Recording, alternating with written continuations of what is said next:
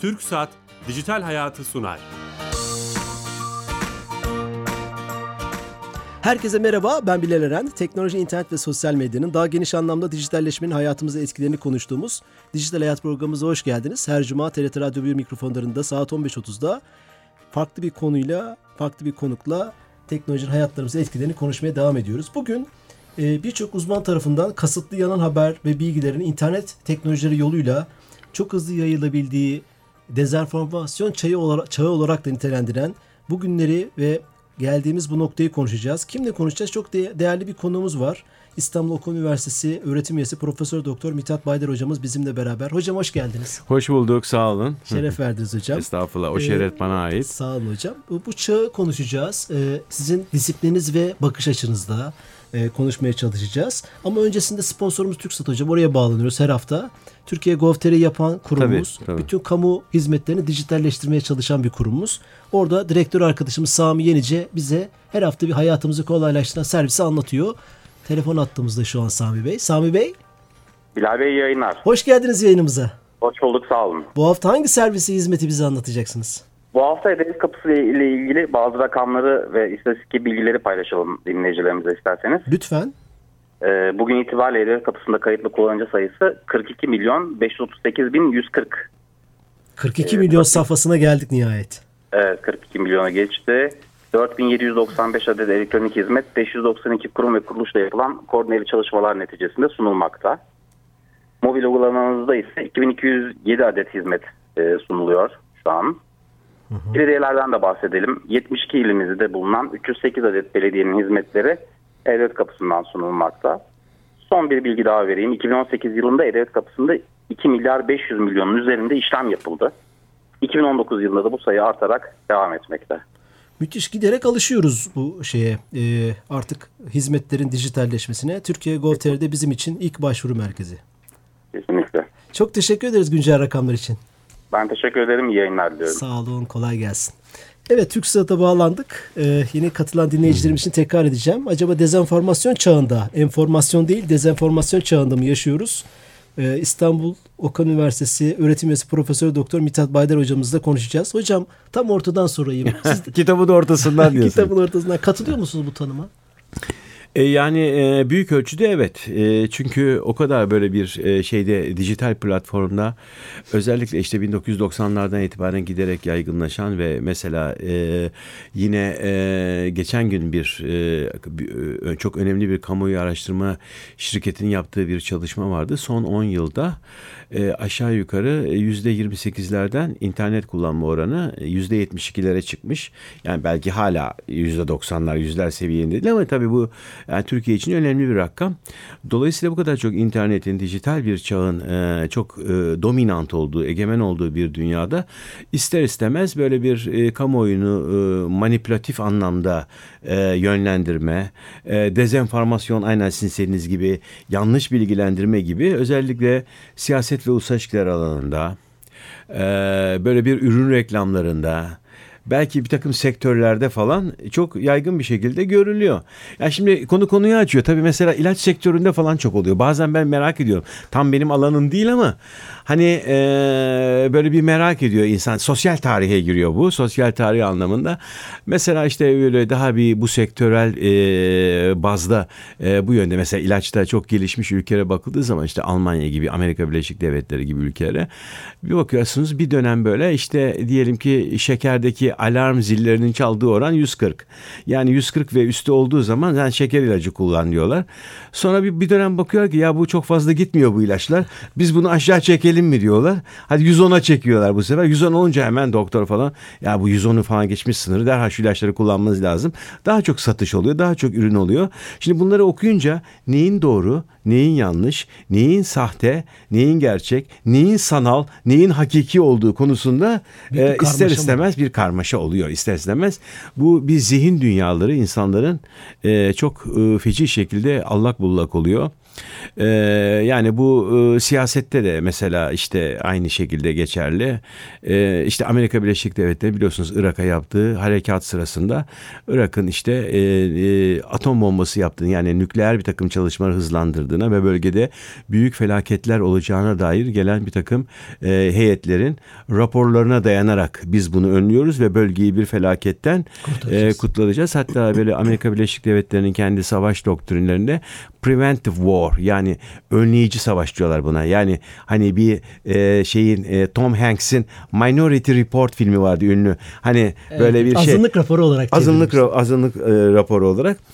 Yani öyle bir teknoloji gelişiyor ki evde e, evden dışarı çıkarken suç işleyeceğini e, psikolojik bir takım verilerle e, çözdükten sonra onu suç işlemeden e, yakalama, öyle, yani. durdurma hali gibi bir şey bu. Yani benzetmek gerekirse bunun sonu felakete gidecek. Ben e, Irak'a girerek bu bölgesel ve küresel felaketi önleyeceğim diyor Amerika Birleşik Devletleri. Evet, hakikaten öyleyse bu diktatör Saddam'dan hep beraber kurtulmamız lazım. Amerika Birleşik Devletleri yine hayırlara vesile ol diyor. Bütün dünya küresel bir ağız koro halinde hep beraber. Aa, sonra bir de bakıyorsunuz Irak'ta dört yüz bin kişi ölmüş.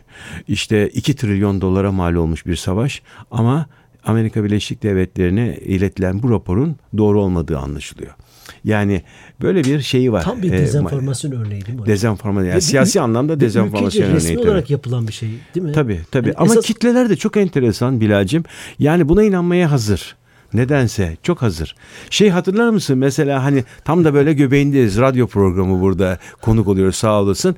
Ee, o mesul hani Woody Allen'ın Radio Days, radyo günleri filmi evet, vardır. Evet, evet. İşte o radyo günleri filminde mesela Orson Welles'in bir filmi vardı, hatırlar mısınız? Onu ya da bir şakası, aslında filmde değil de bu bir şakası oluyor. Radyoda program yaparken uzaylılar şu anda dünyayı bastı ve feci bir şekilde bir şey içerisindeyiz. Kıskaç içerisindeyiz dediğinde Amerikan halkı programından sokak ...haklara dökülüyorlar. Yani kitler o kadar çok inanmaya hazır ki... ...aslında tamamen bir şaka... ...ya da kendi çapında bir deney yapmaya çalışıyor... ...meşhur oyuncu ve yönetmen Orson Welles. Ee, dolayısıyla kitlerin de... ...bu şey var yani... ...bu zihin kargaşası içerisinde... ...verilerini almaya hazır bir şeyi var... Ee, ...tavrı var. Hocam onu bir araştırma yapılmış. Onunla sizi destekleyecek bir şey aslında. M I T'de yapılmış. Hmm. iki bin on altı ile iki bin on sekiz yıllarında milyonlarca tweet'i incelemişler. Hmm. Yanlış ve kasıtlı bilgiler doğru bilgilere göre altı kat daha fazla hı- hızlı yayılıyormuş. Yani bu evet, resmi evet. bir araştırma sonucu. iki sene süren bir araştırmanın sonucu olarak. Hani dediğinizi de evet, bilimsel evet. bir araştırma desteklemiş. O şeydir ya artık hani hepimizin dillerine pelesenk oldu artık. Mesela meşhur Hitler'in propaganda bakanı Göbels'in de hani kitlelere mesela bir yalan söylediniz. Yalana inanmazlarsa daha büyüğünü söyleyin diyor mesela falan. Yani e, bu giderek bunun dozunu arttırdığın zaman bu sefer de aa bu yalandır değil aa doğru olabilir şekline e, dönüyor. Ya aslında şey falan var. E, bununla ilgili bizim e, Üsküdar Üniversitesi'ndeyken e, Profesör Doktor Nöropsikofarmakolog Profesörü e, Tayfun Uzbay vardı. Kıymetli bir e, hocamızdır. Onunla beraber böyle bir şeyde e, böyle bir e, sohbette. Yok yok. Bilgisayar üzerinden yayın yapan bir Üsküdar T V'si var. Orada bir program gibi bir şey yapıyorduk böyle cumaları. Böyle işte bilim, e, dış dünya, eğitim, işte Cumhuriyet'ten bu yana neler kat ettik, kat edemediklerimiz, yapamadıklarımız, yaptıklarımız gibi. Ee, bir tanesi de agnotoloji diye bir şey vardı, bölümü vardı. Şimdi agnotolojiyi sevgili bizi dinleyen seyircilerimiz nedir diye soracaklar. Şu agnotoloji cehalet bilimi. Ya tam böyle aslında programa uygun bir şey. Şimdi diyecekler ki ya bilim aydınlanmaya yönelik, yani tanımı gereği aydınlanmayı, doğruyu, olguları anlatan bir şey olması gerekirken cehaletin bilimi nasıl olabilir?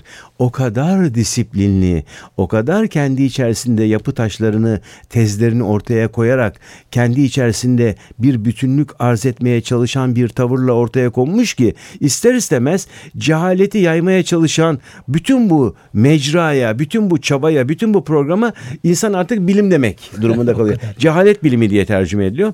Bu Stanford Üniversitesi'nden Amerika Birleşik Devletleri'nde Robert Proctor'un e, ortaya attığı bir ifade. Cehalet bilimi, agnotoloji vardı bulunduğumuz dünyada diyor. Yani bu şimdi ne demek bu? Aslında yanlış bilgileri bilerek öyle usturuplu, öyle ustalıkla, öyle inandırıcı, öyle tez ve argümanlarla ortaya çıkıyorlar ki aslında gerçeğin tam tersini yaymaya çalışırken nedenli başarılı olduklarını gösteren bir şey bu, alan bu ve yeni bir ifade. Türkiye'de pek bilinmiyor bu agnotoloji ama inanıyorum ki e, giderek daha çok şey yapılacak, e, telaffuz edilecek. Yani bu olmayan bir şeyi, e, hakikatle hiçbir şekilde örtüşmeyen herhangi bir vakayı ya da durumu öyle bir istediği şekilde tanzim etmeye çalışıyor ki e, ister istemez kitler inanmaya çalışıyor. Aslında şimdi bu tam belki agnotolojiye girmiyor ama zaman zaman mesela bizim ülkemizde de hatırlar mısınız? Yani tamamen bir suçlamak için söylemiyorum ama yani kitleri yönlendirme bakımından. Bir zamanlar biz mercimekçi teyze derdik. E, Hacettepe Üniversitesi'nden bir hocamız çıkardı. Evet, evet. Mercimek At, şöyle faydalı, atın, çok tahıl yememiz lazım bilmem ne falan. Sonradan hep böyle rivayet edilir ki ben bilmiyorum. Silolar biraz mercimek stoklarıyla doldu ama mesela bu şekilde mercimeğin faydalarından bahsediliyor gibi. Yani bir nebze belki bunun örtüşü bir tarafı vardır. Yani mevcut koşullara göre e, var olan dinamikleri okuyarak bir şeyi ön plana çıkarmak istiyorsanız onun doğru ya da yanlış tezlerle arkasında durarak ve destekleyerek e, bunun doğru ya da olsun ya da yanlış olsun fark etmiyor. Bunun e, biraz böyle şey kitleri inandırma yolunda e, sarf edilen çabaların kümülatif olarak şeyi e, bir bileşkesi gibi. Hocam yani, ben şunu heh. görmüştüm. Hani lütfen e, sözünüzü unutmayın. Estağfurullah. E, e, hani gerçek gerçeğin saptırılması ve yalan haberlerin insanları kolay kolay kandıramayacağını düşünüyordum. Ama bu geçen sene Amerika'da bu Cambridge Analytica ile ilgili bir skandal ortaya çıkınca Trump ve ekibinin hı hı. işte bu bir şirketin e, insanları kendilerinden bile daha iyi tanıyan bir algoritma bulduklarını, işte Facebook ve sosyal medya verilerinden onların kendinin bile bilmediği özelliklerini bilerek onlara propaganda yaptığını okudum. O Cambridge Analytica skandalında hani kabaca hiç bilmeyenler için anlatacak olursak. Bunu gördükten sonra bu işin teknolojiler yolunca ustaca yapıldığını, hani şimdi ben yalan söylesem bu bir gün sonra çıkabilir veya insanlar bunu hemen doğrulayacak mekanizmalara sahip. Google'a bakarsınız, örnek veriyorum, bir arama motoruna Bilal yalan söylemiş dersiniz. Ama öyle tak- teknikler ve taktikler geliştiriliyor ki teknolojiyle beraber. Örneğin bir şeyden bahsediliyor. Mesela Trump e, bir spor salonunda veya seçim miting meydanında konuşuyor. Bir şey söylüyor. O konuşmasını ikiye bölüp iyi, iyi tarafını veya İlk tarafını, örneğin göçmenlerden nefret ediyorum diyor. Çok kabaca bir örnek vereyim. İkinci bölümde, konuşmanın ikinci bölümde de göçmenlerin de bu ülkede yaşamaya hakkı var diyor. Göçmenlerden nefret ediyorum diyen kısmı Amerika'da göçmen karşıtları hmm, işte gösteriyorlar. Sabah açıyor adam Facebook'u. Vay be, helal olsun Trump diyor. İkinci kısmını ise göçmenlerin de bu ülkede yaşamaya hakkı var diye daha liberallere, daha demokratlara, tırnak içinde Amerika'daki onlara gösteriyor. Vay be, aslında Trump makul bir adam galiba deyip mesela bu şeytanın bile aklına gelmeyecek bir yöntem. Yani bu teknolojiyle bu daha mı profesyonelleşmiş? Siz ne düşünüyorsunuz? E, tabii yani bunu e, istediğiniz bir yerden, şimdi mesela işte YouTube'da bir yıl mesela şeyler, klipler izliyoruz, böyle bir takım videolar. E, birdenbire başlıyor ve kesiliyor. Yani herkes durduğu yerden alıyor. Mesela konuşmanın, belki konuşmacının o videoyu çekenin ikinci bölümde ya da üçüncü bölümde söylediği farklı bir şeyler evet, var. Doğru. Ama sizin durduğunuz siyasi, felsefi, ideolojik vaziyet alışa ve pozisyonunuza göre alıyorsunuz, onu kesip kullanıyorsunuz.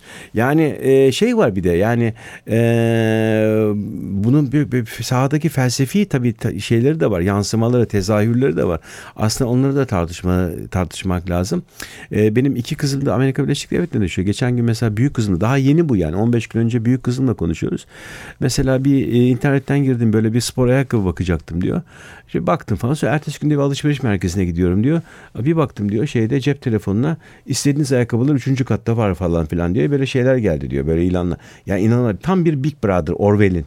George Orwell'in evet, var Big Brother. Kitabı. Yani böyle bir şey, böyle bir dünyada siz artık her şeyi e, eğilip bükebiliyorsunuz. İşte fotomontajla propaganda yapabiliyorsunuz.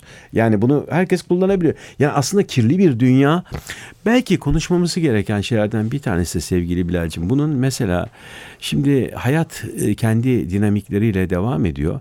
hukuk arkadan geliyor. Çünkü hukuk da neticede toplumsal bir takım e, ilişkilere göre, ilişkiler ağına göre, toplumsal dinamiklere göre e, toplumsal hayatı yeniden tanzim etmeye çalışıyor. Yani mesela işte içtihat dediklerimiz şeyler onlar. Mesela bizde daha önce kadın evde oturur çalışmazdı. Herhangi bir kadın erkek ayrılmasına, boşanma durumunda genelde çok klasiktir. İşte e, mahkeme ya da hakim erkeği kadına tazminat olarak e, vermeye mahkum eder. Fakat şimdi kadın da o kadar çalışma hayatında ki, geçenlerde bizde bir şey okudum. E, kadın tam zengin aileye mensup, hem de işi iyi, erkek işsiz, boşanıyorlar. Kadın erkeğe tazminat vermeye hakim şey yapıyor. Şimdi bu aslında hukukun, yani toplumsal gelişmeye göre bir içtihatı. Şimdi iletişimde de buna çok ihtiyaç var. Bir internet sitesi kuruyorsunuz. Birisinin hakkında, benim hakkımda, senin hakkında birisi ağzına geleni yazıyor. Doğru ya da yanlış. Ve o artık silinmiyor, biliyor musunuz? Mahkemeye uğraşmanız lazım. Büyük efor sarf. Programımızın genel konularından biri bu hocam. Ya, silinmiyor. Bu silinmiyor. Bu korkunç bir şey bu. Korkunç bir şey bu. Yani mesela ben Bilal Eren diye bir arama yaptığım zaman sizin çok çok çok tabii Allah göstermesi bir düşmanınız var da hiç şeytanın bile aklına gelmeyecek kadar kötü bir şeyler yazmış olsa, ben aa benim tanıdığım Bilal bu değil, değil diyecek ve büyük, yani şaşkınlıktan küçük dilim yutacak hale gelebilirim. Aslında tümüyle yalandır. Mesela tümüyle kirlidir ama o orada duruyor. İşte bunun bir hukukunun, bunun bir müeyyidesinin olması lazım.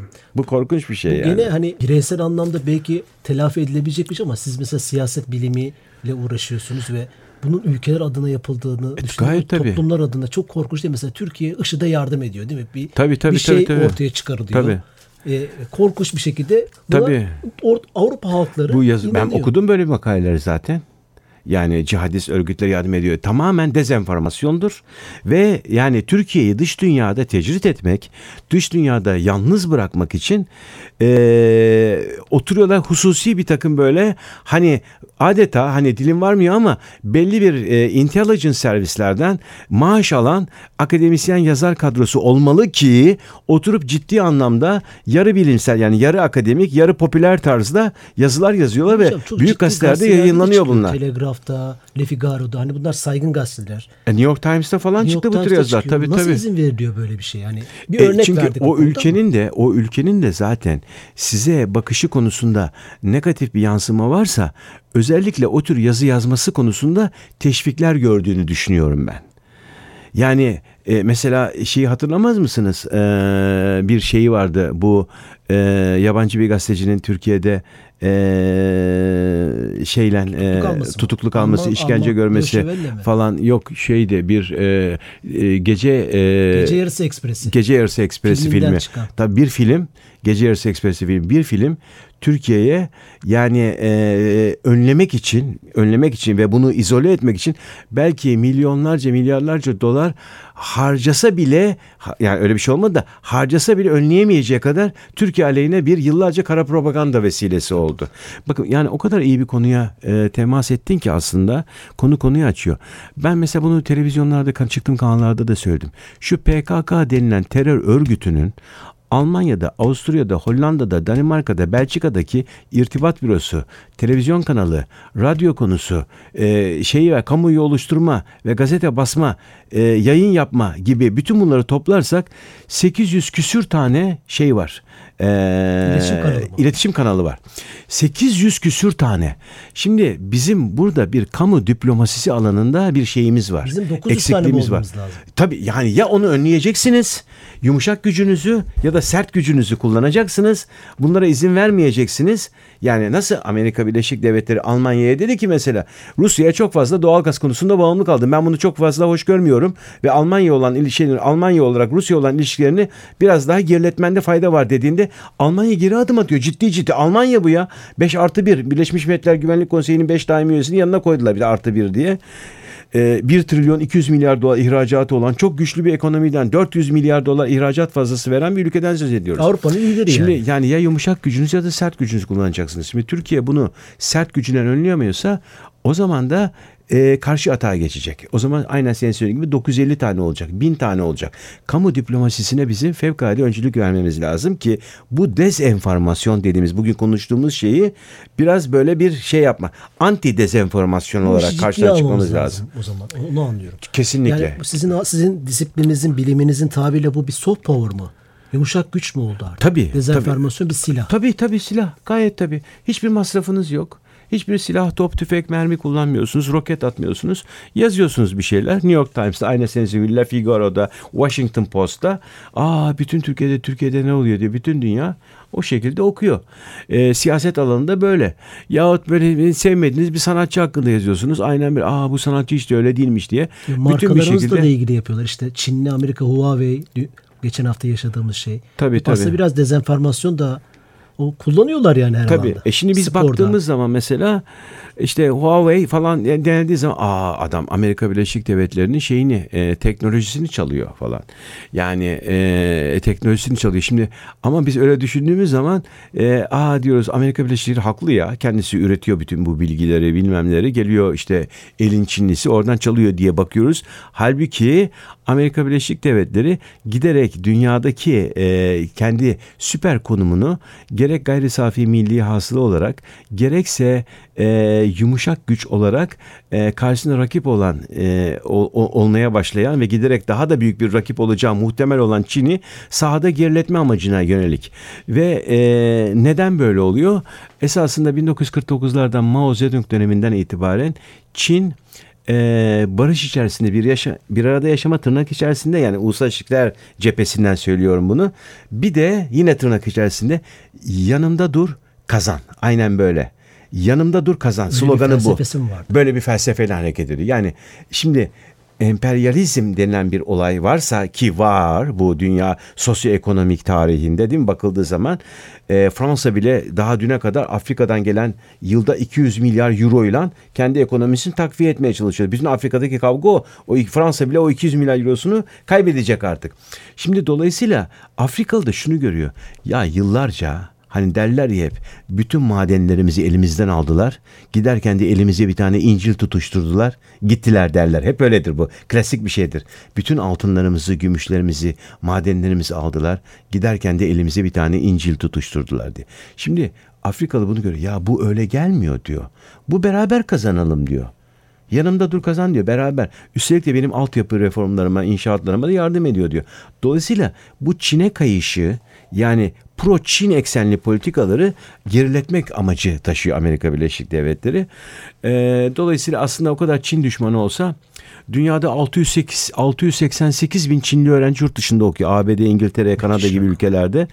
Ee, bunun aşağı yukarı e, şeyi yüz seksen sekiz bin, yüz doksan bini Amerika Birleşik Devletleri'nde hani çok şey olsa zaten düşman görse olduğu gibi şey yapar. Aslında kovalar. Hem para gelsin diyor.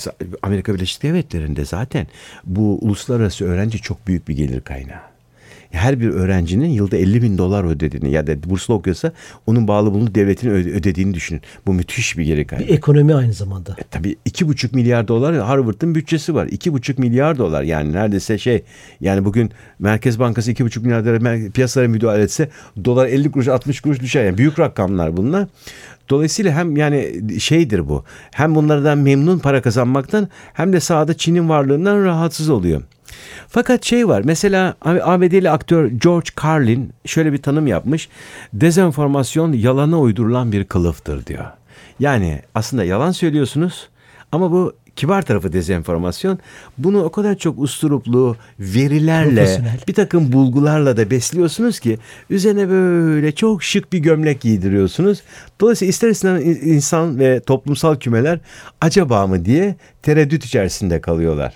Yani bununla ilgili tabii çok çok amaçla örnekler verebilir. Hocam son bölümde son iki dakikamız var. Hmm. Şeyi hani büyük aslında fotoğrafı çektiniz ve bunun tanımını yaptık çok güzel örneklerle. Hani bizim programımızın son bölümünde mutlaka ne yapmalıyızı da sormak istiyorum. Mesela örnek aslında oraya giriş yaptık dediniz ya dokuz yüz elli Hı-hı. tane P K K'ya karşı ofis kurmasına, kamu diplomasisine önem vermemiz lazım. Ne yapabiliriz Türkiye olarak, birey olarak? Bu kısa zamanda çok zor bir soru ama. Yok yok şimdi e, Türkiye çok önemli e, dizi ihraç ediyor. Bak bu çok önemli bir şey. E, dizi mecra. Bir, çok aslında... önemli bence çok önemli bir mecra. Yani e, Bosna Hersek'e gitti.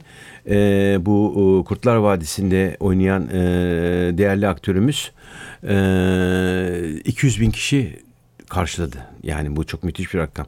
Brezilya'da bizim bile mesela şu anda belki senin de benim de çok tanımadığımız bazı, ben çünkü her akşam dizi seyretmiyorum açıkçası, ama bazı dizinin sanatçıları Brezilya'da e, fotoğrafları elden ele dolaşıyor. Evlerde posterleri yapıştırılıyor. Ya biz Türkiye'de yaşıyoruz, biz bile mesela bilmiyoruz.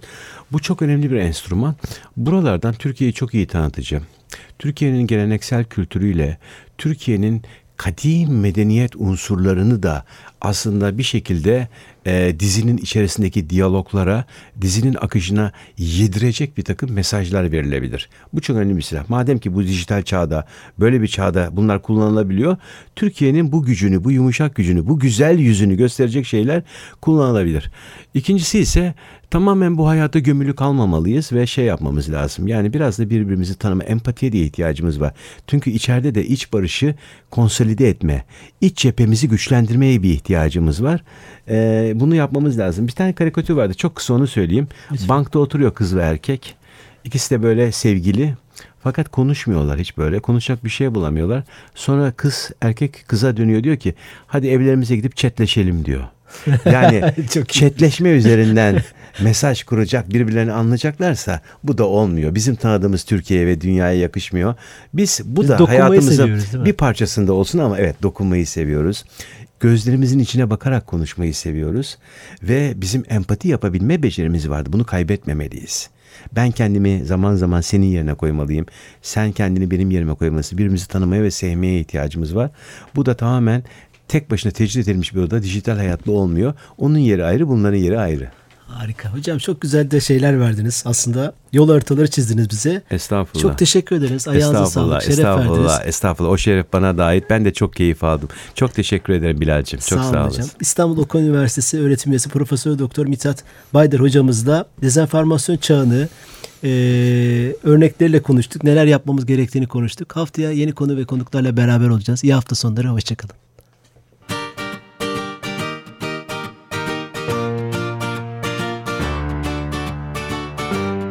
Türksat Dijital Hayatı sundu.